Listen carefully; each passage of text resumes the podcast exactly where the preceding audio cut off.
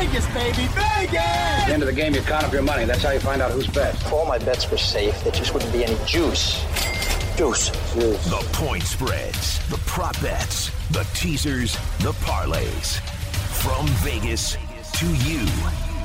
This is Behind the Bets. Welcome into the latest Behind the Bets podcast. We are taping this on Thursday, April 22nd. We are exactly one week away from the NFL draft and wanted to bring on a guest who's not only a good friend of mine, but someone who understands both the draft and betting markets. His name is Adam Hill.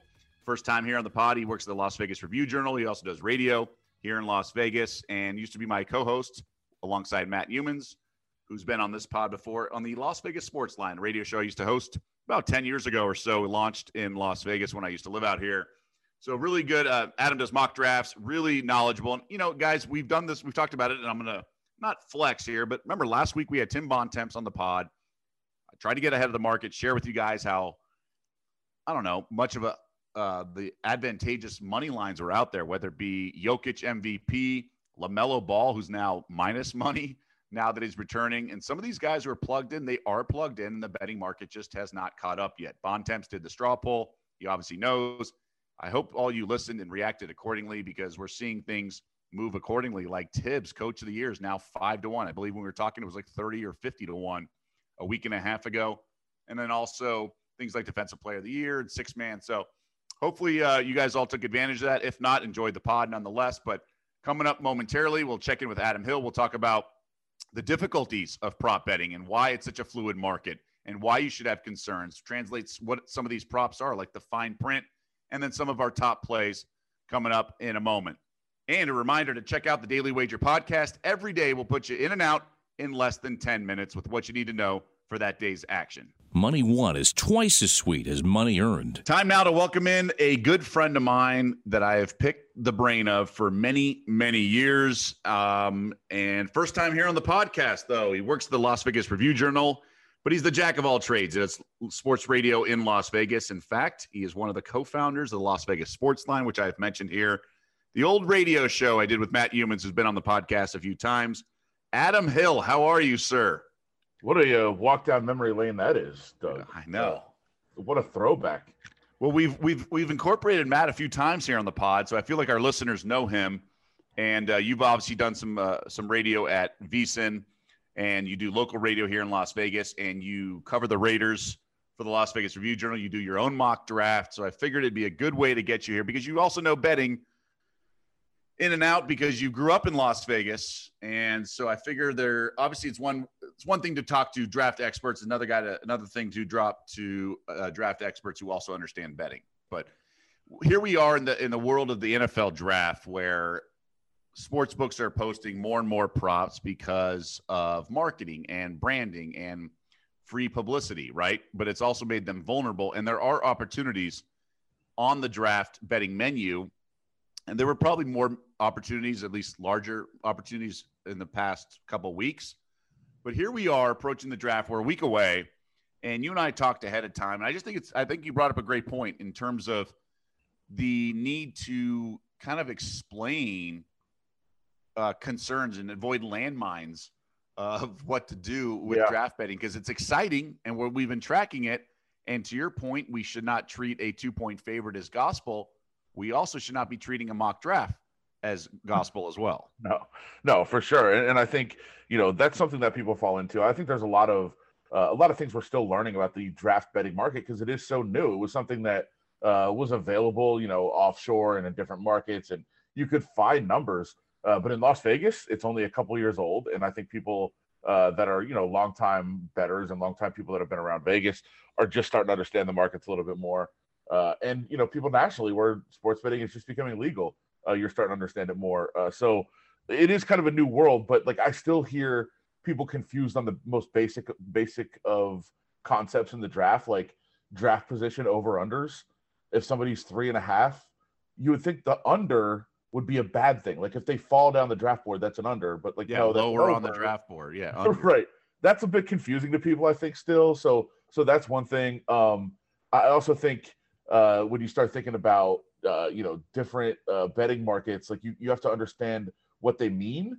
Um, like we talked about a guy yesterday, and we'll get into him a little bit today, and Azeez Ojulari, who is listed as a linebacker in some places. He's an edge defender, a defensive end, but you have to understand, like, hey, if you're betting who the first linebacker is, he's considered a linebacker for betting purposes. That's kind of a, a different kind of concept. We have to uh, actually understand, hey, the difference between defensive lineman and linebacker. Uh, that's a weird one.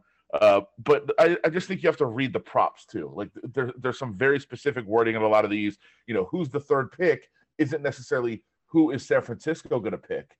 Like those are two different things because San Francisco could trade out of that spot. They, they won't, but you know those are the kind of things you have to really read.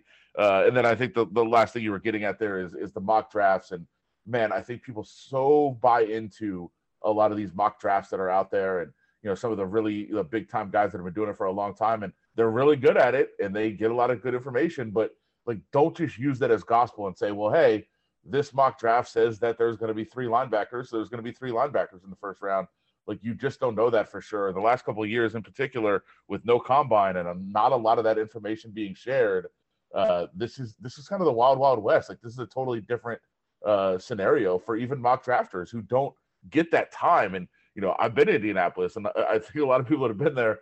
You see the networking that goes on and the information that's exchanged, especially at bars late at night. Uh, those things are being discussed and talked about, and that's forming a lot of these opinions. We don't have that anymore. That's gone. So uh, I think last year we saw maybe the worst of the mock drafts uh, in terms of accuracy, and, and this year I expect kind of more of the same. A lot of great points. Just to recap, so if it's under four and a half, that means it has the draft position has to be one, two, three, or four. So a top four pick. Very simple. Yes. Uh, I would highly advise taking screenshots of the index betting when they're saying, "Hey, of these, who's the first linebacker taken?" And it's the guy ends up being a D line, whatever. It's it's whatever the book. If worst case scenario, you'll get your money back, I would imagine. So very important. Take the screenshots. Uh, a lot of times these these books or these skins are copying offshore places like a bet online that posted it i don't know a month and a half ago and took $50 max for the first two weeks so these lines were like very you know stale and there's just a way so just protect yourself the the, the, the defensive lineman slash linebacker thing is a really important thing and the fluidity of these money lines right so you know, I was just looking up today's NBA card. You got the Spurs a nine point favorite. You know, they're minus 380 on the money line, give or take, right? Minus 400, let's call it to keep it round numbers.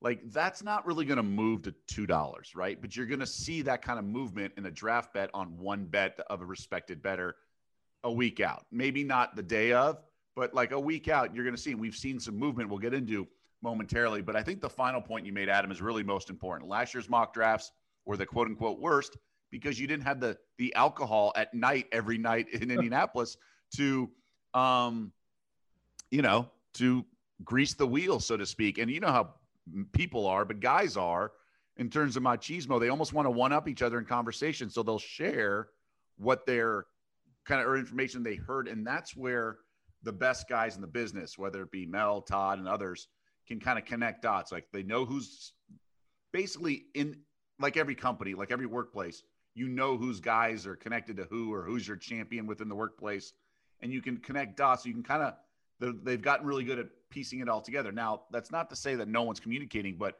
it's just different. It's easier yep. to do stuff read body language kind of scoop some stuff or even see people talking. There's just that much goes on. So just proceed cautiously. Yeah some of those some of those st elmo's dinners are yes. just legendary. And like even if you're not sharing actual information you could have a you know a scout or a GM from a team uh, that has a couple of uh, glasses of wine with their steak at St. Elmo's, and they're like, "Man, I love that kid today." And they might, you know, they just might let their inhibitions down a little bit more than they would normally. Uh, those are the kind of things that end up kind of really being useful information, and I think we didn't see any of that the last couple of years. So, as funny as it sounds, uh, I think it's actually there's actually some truth to it. Sure, and it's really the after the, the dinner that really gets going. yeah. So let's yeah. I think the conversation with all these drafts, and we're not going to get into the nitty gritty of where the props aren't really offered everywhere. We're going to try to keep it pretty macro here, but I think it all starts with the number three pick, right? We've seen some fluidity with this. Obviously, it was all about Justin Fields, and then it became Mac Jones, and then it became Trey Lance, and then back to Fields. And uh, how do we have such certainty with this at all? Like, how do we know who's going to, who, where the value is? Yeah, I mean, I think I think it's a great question, and I think it starts. You know, we assume the third pick is the first pick that's interesting in this draft. Um, like, how do we know on any of them? Trevor Lawrence is kind of a dead giveaway. He's been the number one pick forever. The Jaguars really haven't been secret about uh, you know that they're taking him. Like, it's going to happen. He's going Yeah, to and Urban Meyer's not taking that job without that certainty. Right. Right, we get that, but like the number two pick, we all just kind of, and, and I say we all, like everybody that does mock drafts and and everyone that kind of covers the sport is like, well, they've they like Zach Wilson, they're taking Zach Wilson. Zach Wilson's the second pick. There's enough indications there that that's true, but we've just assumed that it's gospel. Like, yeah, that's done. They're taking Wilson. I I I, I would be absolutely floored and stunned if they don't.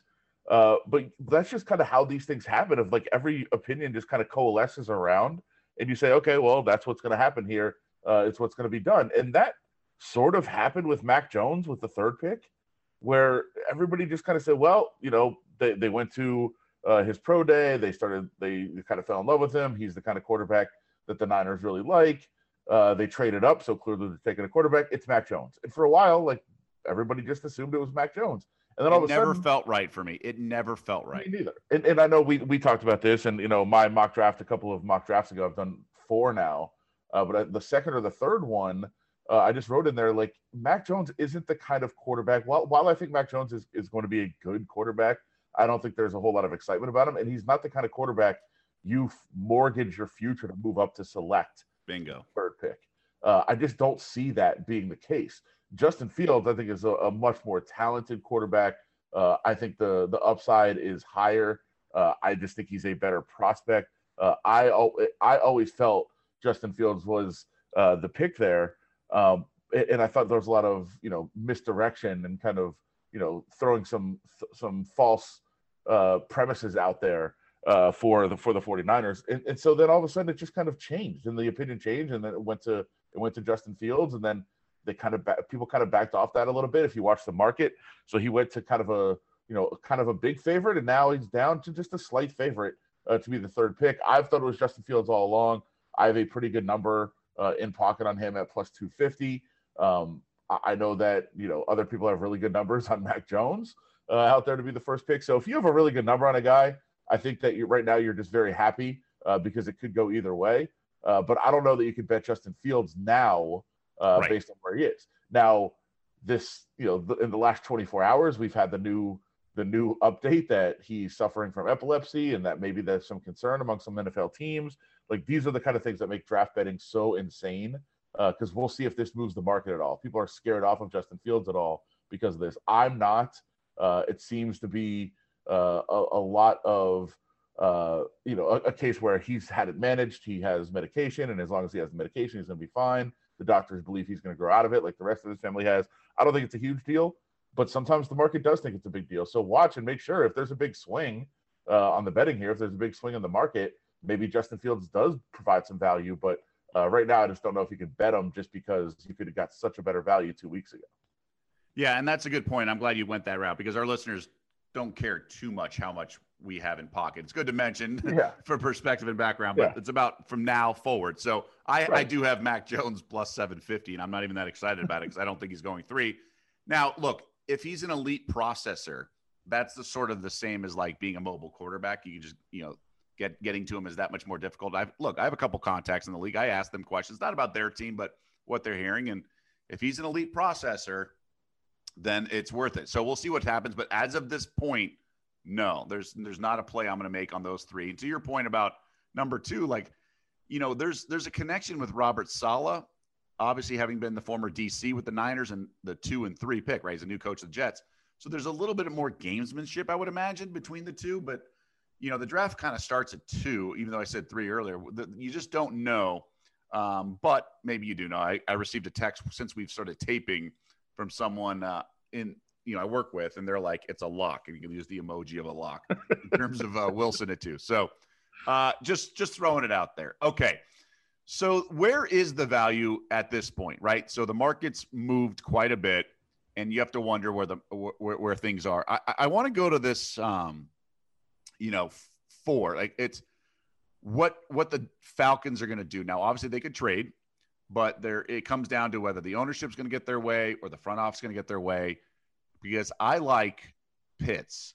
Um, and by the way, if there's some huge money lines out there, you might as well just go put Pitts first tight end minus a thousand. If you're itching to lay lumber and get quote unquote guaranteed money, that's the only thing that I would do in terms of huge money line because there is not another tight end that's going to go ahead of him. Just make sure it's classified as a tight end with Pitts.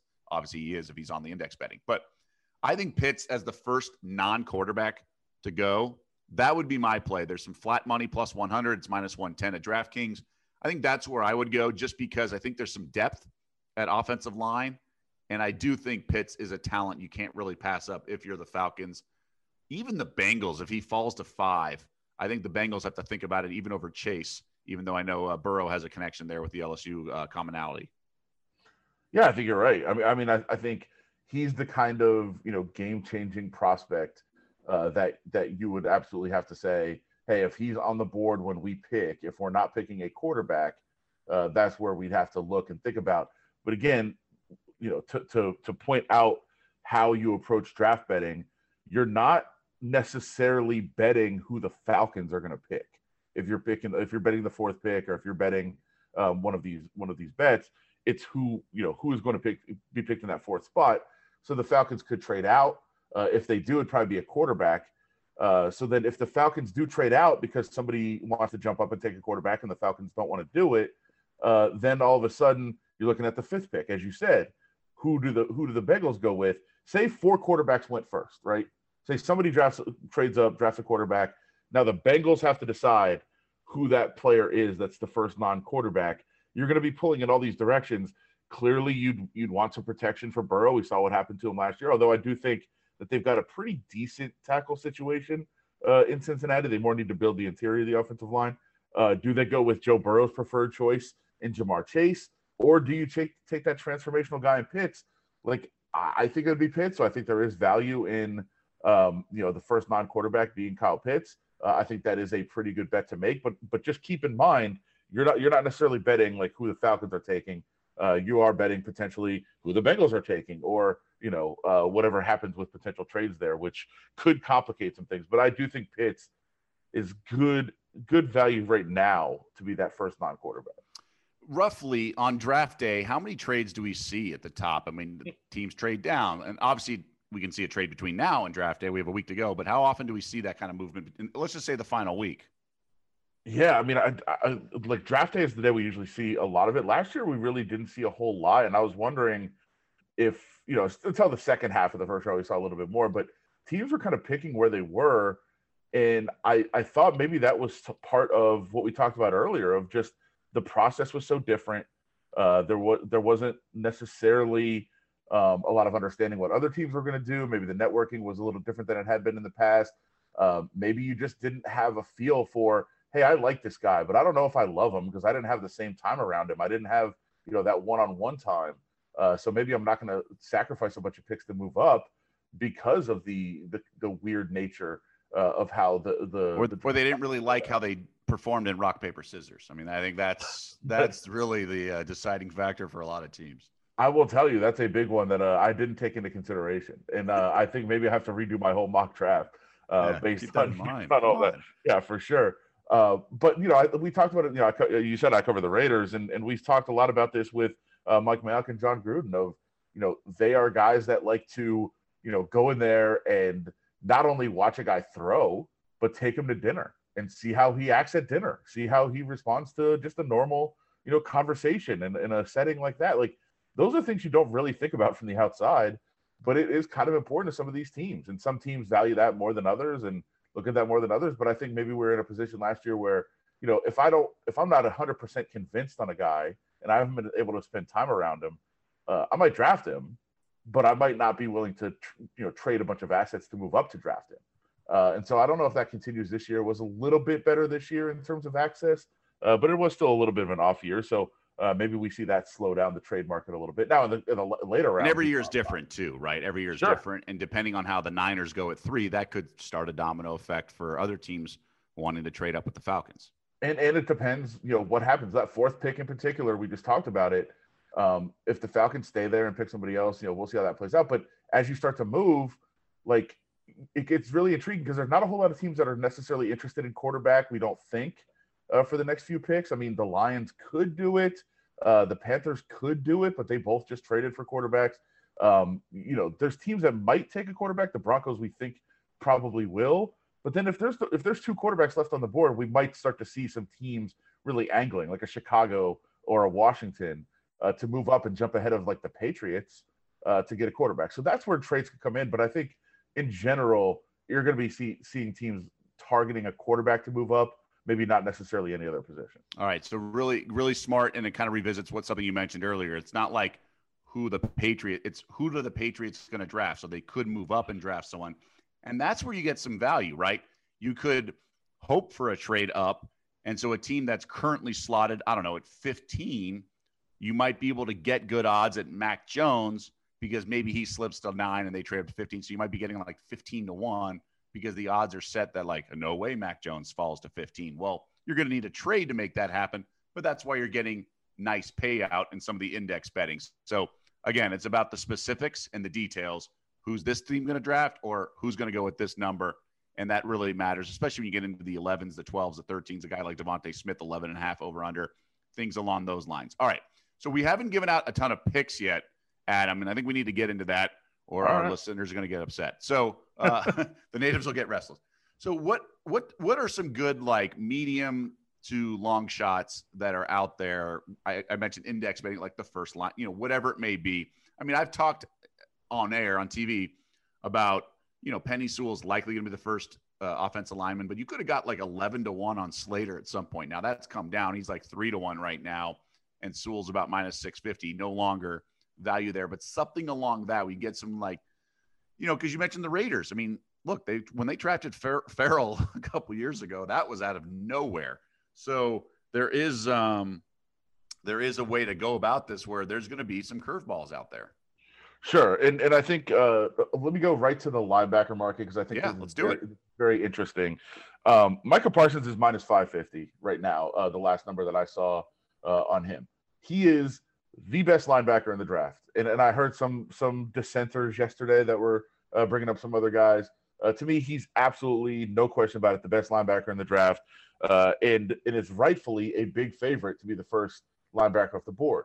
But there are definitely some question marks about Micah Parsons off the field. There's, you know, I guess we're calling it maturity issues now. Mm-hmm. Uh, there's been some things that have happened uh, with Micah Parsons that teams might be concerned about and might cause him to slip down the draft board.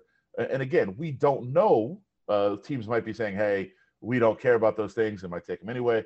I don't know what's what's really there, but I do know that there there could be some value in some other guys to go ahead of Micah Parsons. So that minus 550 is a little bit silly. Um, Owusu Koramoah is at plus 550. Uh, that is uh, a guy. Excuse me. I actually saw uh, uh plus 750 on him. So okay at plus 750, like, do I think he's going to be picked ahead of Parsons? Not necessarily, but man, I think it's a lot closer uh, than those odds would indicate. So I think that might be worth a shot. And then uh, you could so also first first linebacker, first linebacker to be taken off the board. And again, you have to be careful who's considered a linebacker, who's not, depending on uh, where you shop around. But for the most part, uh, books are considering uh, Azeez Ojulari, who I mentioned earlier, as a linebacker. He's an edge defender. So it's kind of that hybrid spot. Uh, and he's at plus nine dollars. Uh, I feel like there's a lot of kind of smoke starting to circulate around him as really rising up the draft boards. Uh, I I have seen some pretty good indications that even the Giants are interested in potentially taking him. Now that might involve trading down, but uh, I think if you have a guy like that who is just he's really right now a one trick pony. He is just a guy to go get the quarterback but I think he does have the kind of potential that could develop into a little bit better of an all around player.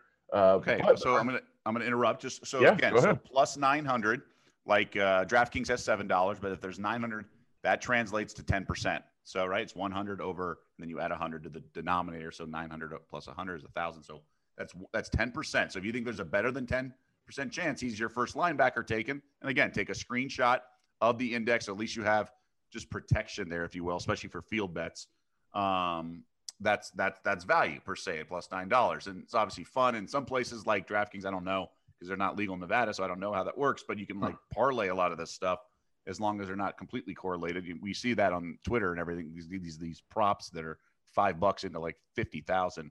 So there's ways to have some fun and do that as well. What's a, what's another one? So you have the linebacker D line thing. That's a really um, specific one. Defensive back. You think Surtain not only could be the first DB, but could be the first defensive player off the board. I think Farley at 14 to 1 as the first DB would be good value. But I think there's a way that obviously there's it all depends, you know, what number you get it at. Sure, and that, that's very important. You know, when we talk about these, if you're if you're seeing numbers that are even better, uh, then then that makes it even more interesting in some of these spots. But uh, yeah, to me, Caleb Farley is the best uh, corner in the draft, and there there could be some conversation and some and some possibilities there.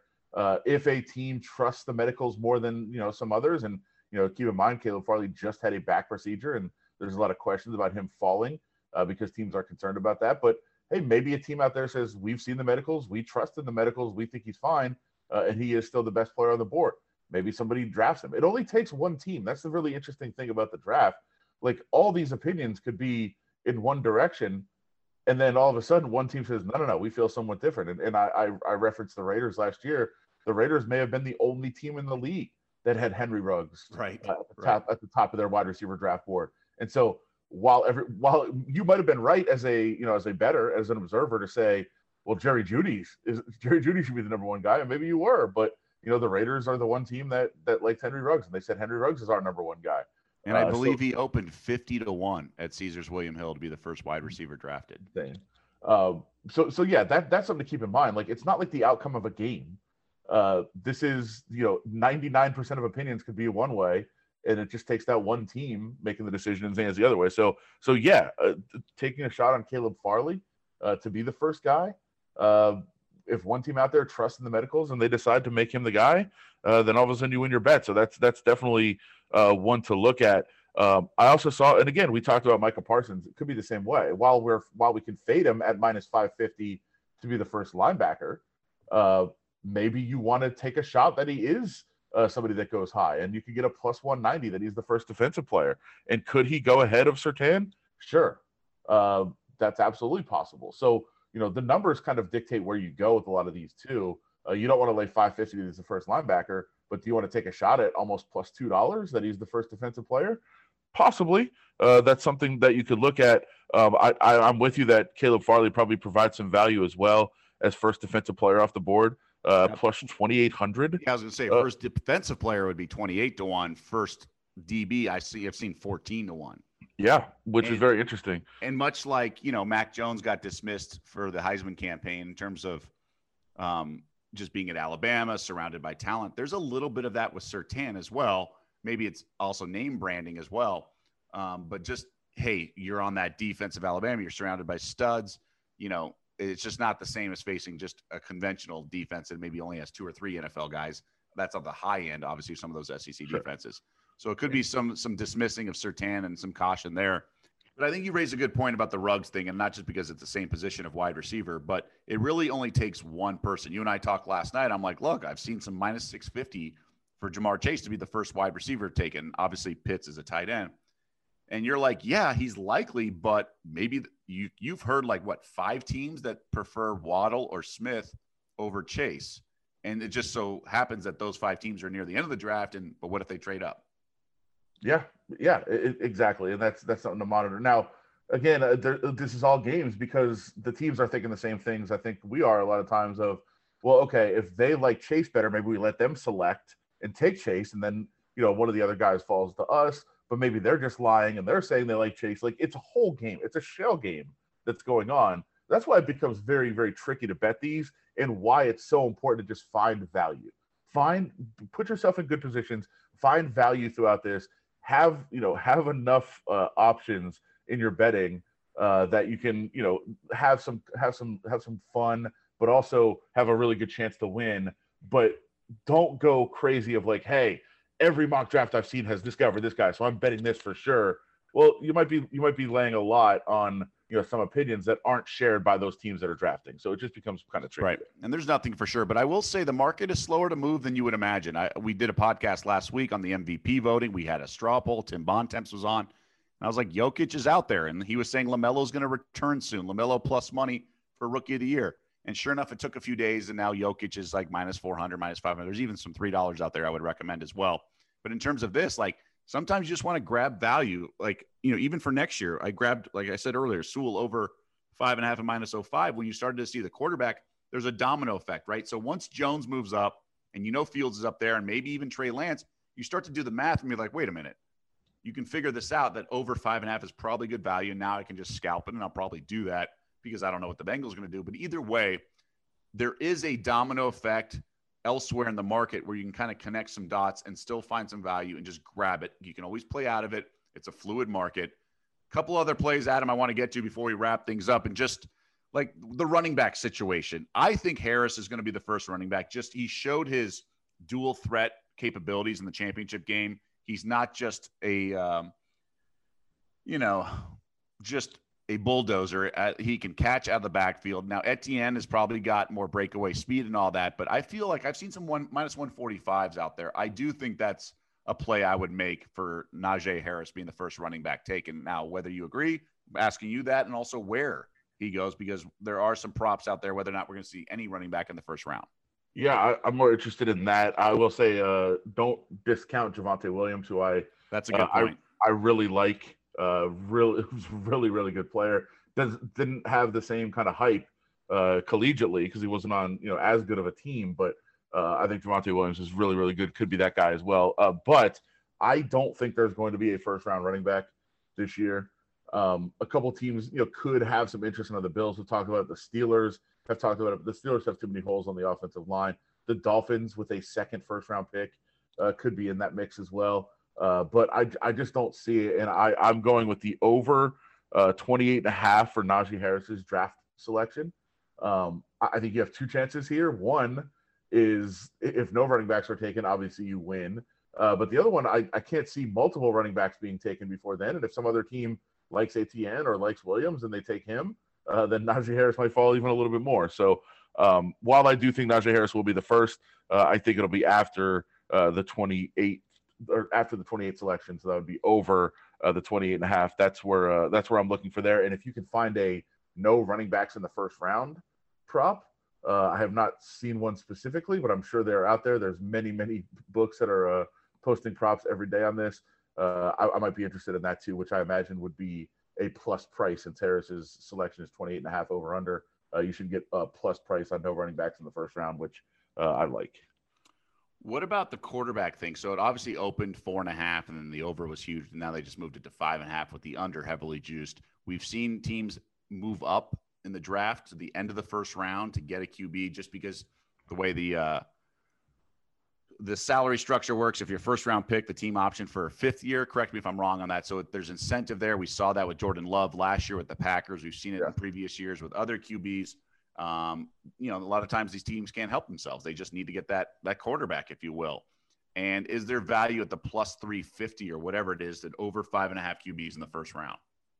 Yeah, I mean, I, I think there could be, and again, it's it's the potential of trades, right? Where um, we we look at the draft, and if you look at a lot of mock drafts, and you say, well, after the Patriots, there's not really a team necessarily that likely to to go grab a quarterback.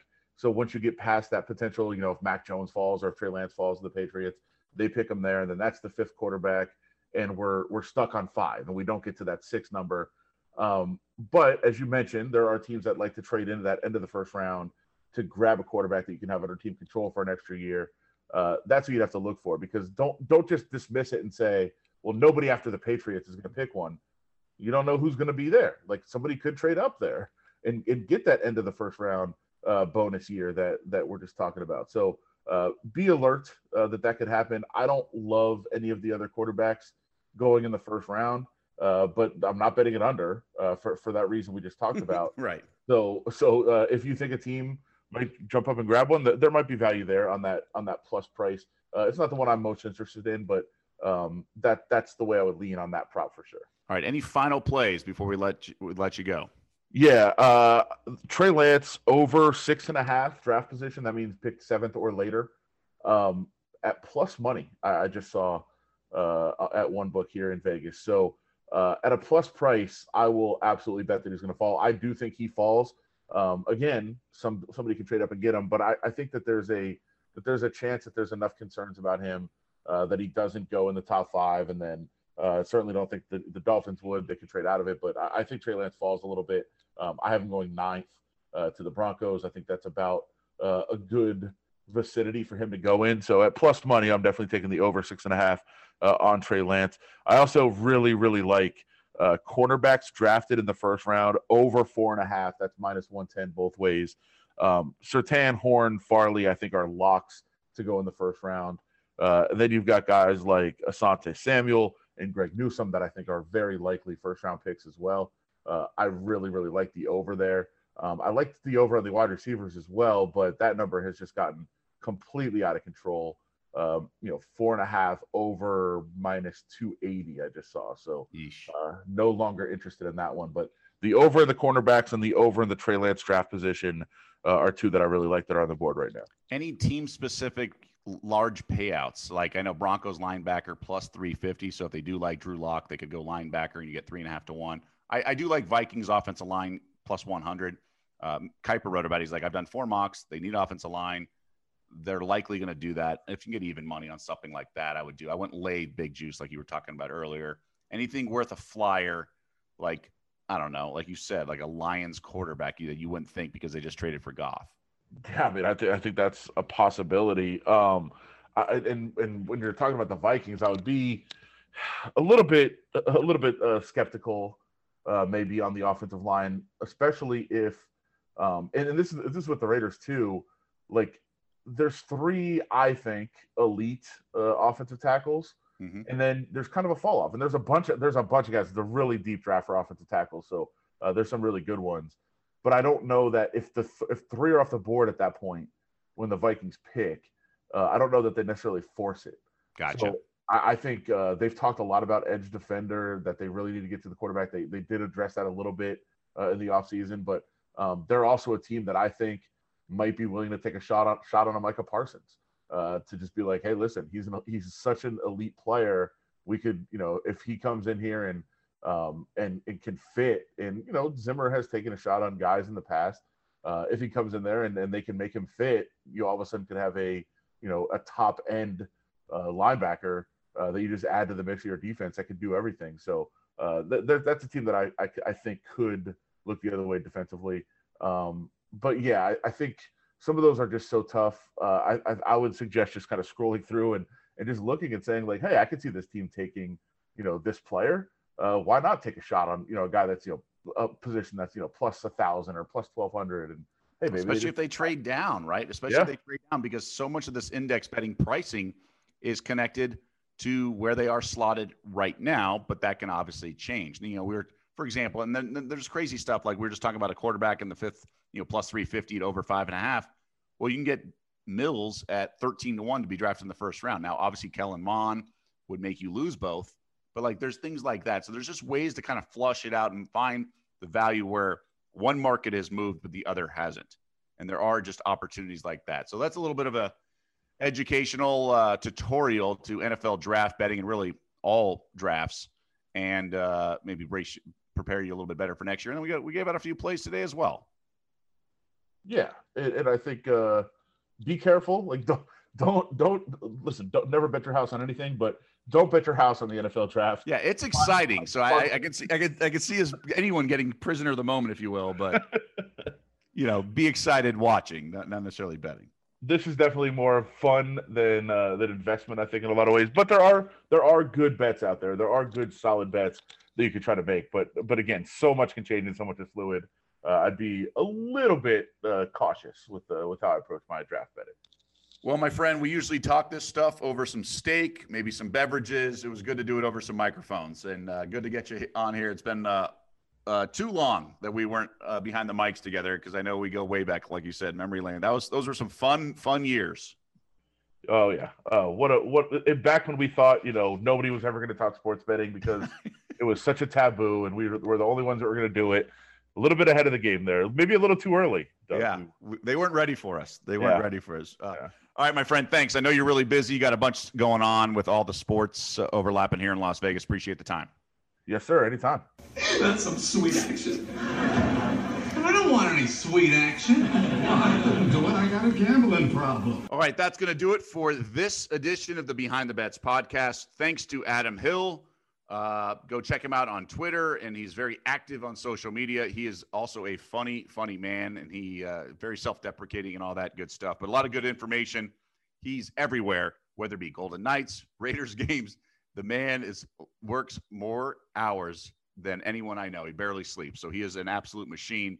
And uh, hopefully, you guys enjoyed the pod. We're going to try to do another one next week. I know the uh, the draft betting is off the board early, about a day or so in advance. So we'll try to do that ahead of time. If not, we'll have another hopefully good topic there. But until then, best of luck this weekend. No UFC pod, but enjoy that. And just a reminder, we do have a daily wager podcast Monday through Friday. Go subscribe to that feed. It's different than the Behind the Bets feed. In and out in 10 minutes. We have plays that day. And of course, the Daily Wager Show every night, 6 Eastern, 3 Pacific on ESPN2.